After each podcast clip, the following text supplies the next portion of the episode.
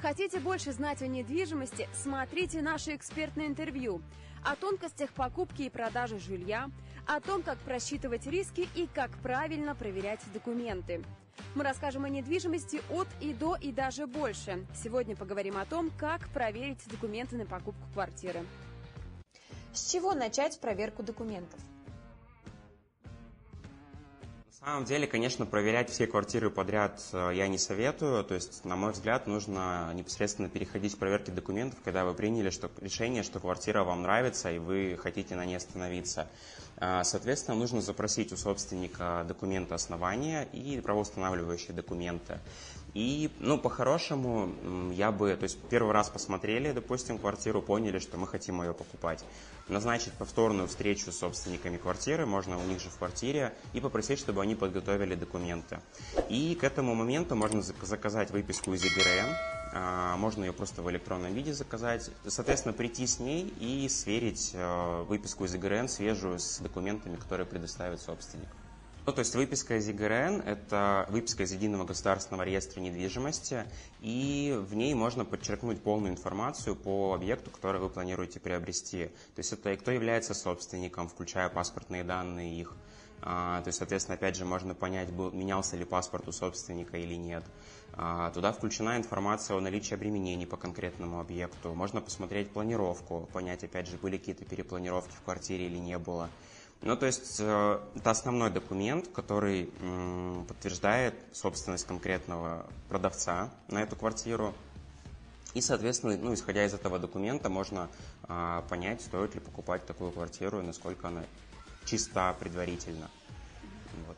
А на самом деле сейчас очень много всеразличных порталов. А, можно ее заказать на сайте Росреестра, можно заказать в электронном виде, то есть она будет без печати.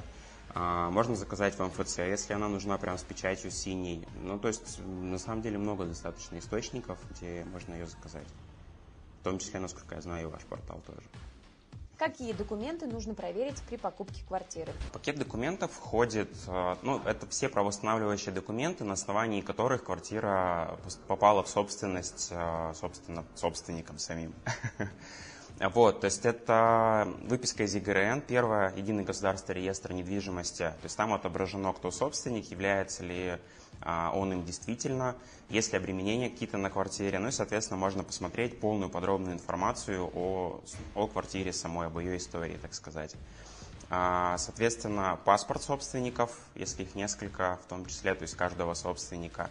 А, справка формы 40 это справка, где прописано, кто живет э, в квартире, кто прописан. А, справка об отсутствии задолженности по коммунальным услугам и капремонту. Ну, то есть, на самом деле, вот справки эти все, они, как правило, предоставляются непосредственно на саму сделку, но, тем не менее, их э, стоит посмотреть непосредственно перед тем, как покупать квартиру, того, чтобы не было каких-либо подвохов.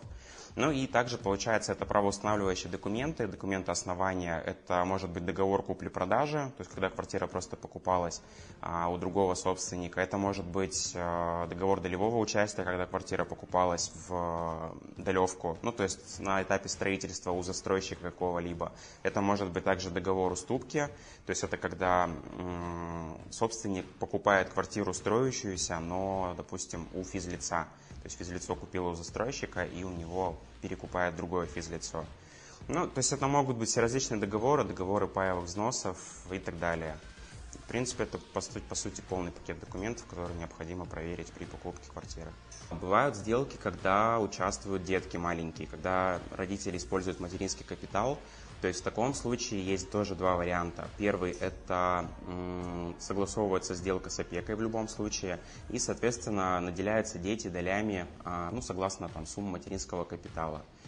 А, и получается второй вариант еще возможен, когда, допустим, изначально родители не наделяют детей долями, то есть можно а, сделать нотариальное обязательство, опять же, и когда ну, там в течение полугода у родителей будет возможность наделить детей долями в этой квартире когда, допустим, покупают собственность э, супруги, а, то, как правило, нужно предоставлять свидетельство о браке. Ну, то есть для того, чтобы подтвердить э, связь между людьми.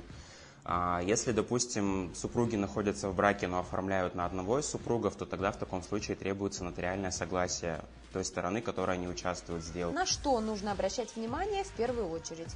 Ну, в первую очередь, конечно, нужно обращать внимание на правильное заполнение документов, убедиться, что это действительно оригиналы, убедиться, что перед вами сидит собственник квартиры и, собственно, сверить их с актуальной выпиской, свежую, которую вы заказали самостоятельно, там, либо при помощи специалиста по недвижимости, который вас сопровождает. Нужно смотреть, э, наделялись ли дети долями.